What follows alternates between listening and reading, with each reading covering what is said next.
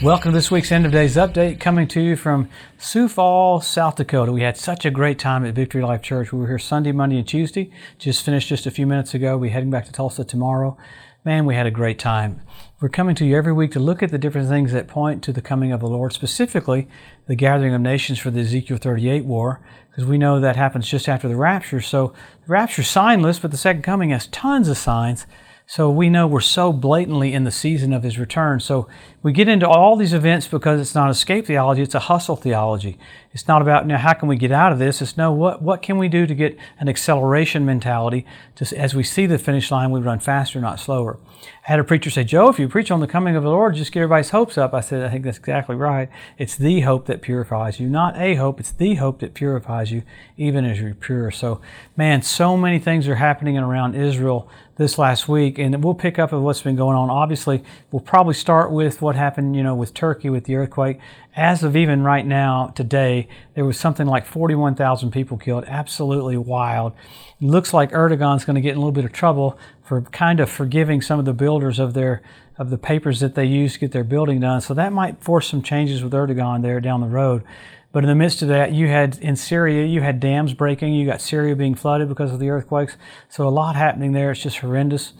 In the middle of that, you got really uh, with Iran touting, uh, they showed off a brand new missile today, showed off a death to Israel on the side of the missile. I do like that uh, a lot going on with Iran and Russia under the undercurrent and behind the scenes. Man, they made a pact this last week that Iran would go down into Russia, about 900 uh, kilometers just away from Moscow, and they have a brand new plant they're building with Russia to build uh, brand new drones there. It's a different drone than we talked about the other day. That drone we talked about the other day was a kamikaze drone. This one's a completely different one. I do like how the minute Iran came out with that information, Israel said, Don't worry, we have lasers that can blow those out of the sky. So I love that Israel touted, yeah, you can build your drones there in Russia, but the, the, the, the, amazing thing is this pact with them in Russia, there's a pact now with China. China is going to have a part of those drones. So uh, it is weird. The, the headlines were uh, Iran makes pact with China and Russia. Why would that be a big deal? There you go. That's Ezekiel 38. And then that's what happens at the Battle of Armageddon, China getting involved. So China even came out this last week with their, they have exactly more ICBM launchers than America does for the first time ever this week. With that, you had a Chinese submarine eh, get right close up to one of our aircraft carriers, not knowing that that, air, that United States aircraft carrier was having basically a submarine drill. And with that submarine drill was fired out this kind of tone that made that whole submarine freak out and shake and everything. So I thought that was pretty cool. You get close to the wrong group, you're going to get in trouble. So you know, with this, a lot's happening with Israel that I don't get a chance to talk about. But you had you had three Israelis killed at another bus stop terrorist attack. Along with that, you had a, Israel respond by saying, "We're going to literally open up nine different locations to have settlements in the West Bank." And of course, our Secretary of State freaked out about that. The EU freaked out about that. It's amazing that countries are all freaking out about Israel using the land that they won in the Six Day War. Remember, everything about the Battle of Armageddon is going to be about the borders from the Six Day War. And you see that happening right now with the West Bank. One of my friends is getting ready to have a big push into the West Bank, showing that this land belongs to us. We're getting ready to occupy it even more, and we're getting ready to build even more. It is interesting to see the political shape of Israel right now, how so many of the politicians cannot handle Netanyahu's judicial reform because they cannot stand conservatism, they can't stand the far right. It's amazing. They want to do like the left would do here let everybody else blow you up. I mean, just think about the thought pattern that's happened with all these flyovers we've had, with these balloons we've had this last week. We've had three different ones. The one that was over Alaska, this is what the F 16 fighter pilot said. There were sensors in that balloon that messed with my airplane. So these are not just uh, uh, little bitty balloons, there's a lot going on behind all this. So in the middle of that, you got huge earthquakes happening uh, in Europe. You got earthquakes happening down in Malaysia. So there's just a flood of this stuff happening because the king's about to come.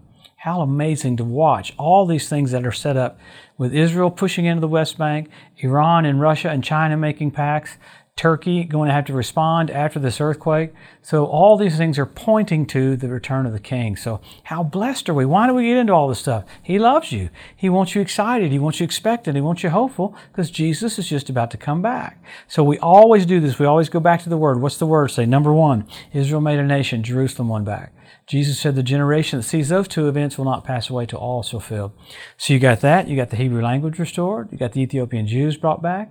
You got the fertility of the land of Israel. You got the revival of the Roman Empire.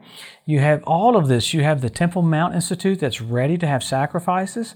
Uh, wow, you had Jacob's 20,000 sheep show up, this lineage show up just recently. You got the red heifers there. You had foxes show up on the Temple Mount.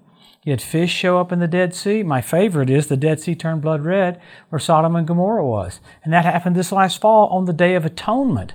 I mean, that's just blatant how the Lord's trying to show us He's just about to come. So you have that. Many, many others. You have men be lovers themselves. You have selfie sticks. So you have sign after sign after sign after sign after sign. Amazing. You have the the Baal worship uh, archway was rebuilt by Russia, so you could have Baal worship there in Palmyra. That's where the Tower of Babel was. The uh, Talmud says that's the last sign you'll see before the coming of the Messiah. So we're there. It, you're right there. So then you have the signals. You got signs of the coming of the Lord. Then you got the signals. You had the blood red moons on Passover and Tabernacles. When's the last time you had four in a row on Passover and Tabernacles? 1967, 1948, and then 1492. So remarkable. You have all these happening right at, at, the point of when Jesus is about to come back. And then the other signals you have with the Bethlehem star, Jupiter, Regulus, Venus coming together. The constellation was Virgo. This last year it came back again. First time in 2,000 years. What was the constellation? Leo. He's the lion of the tribe of Judah. So what do we do with all these? You help your local church. You help your local pastor. You be engaged. You don't fit church into your life. It is your life. Why? This is it. You see the finish line. We have to have a hustle mentality right here before he returns. Wow, Colleen and I thank you for all your prayers, all your support. Uh, we together we've got to get the message out. The King's just about to come. Have that thought pattern this week. I'm about to see Jesus, the one who died for you, the one that God raised from the dead, the one that's coming back so soon. Jesus of Nazareth. Wow. Have a blessed, wonderful week. We'll see you next Wednesday.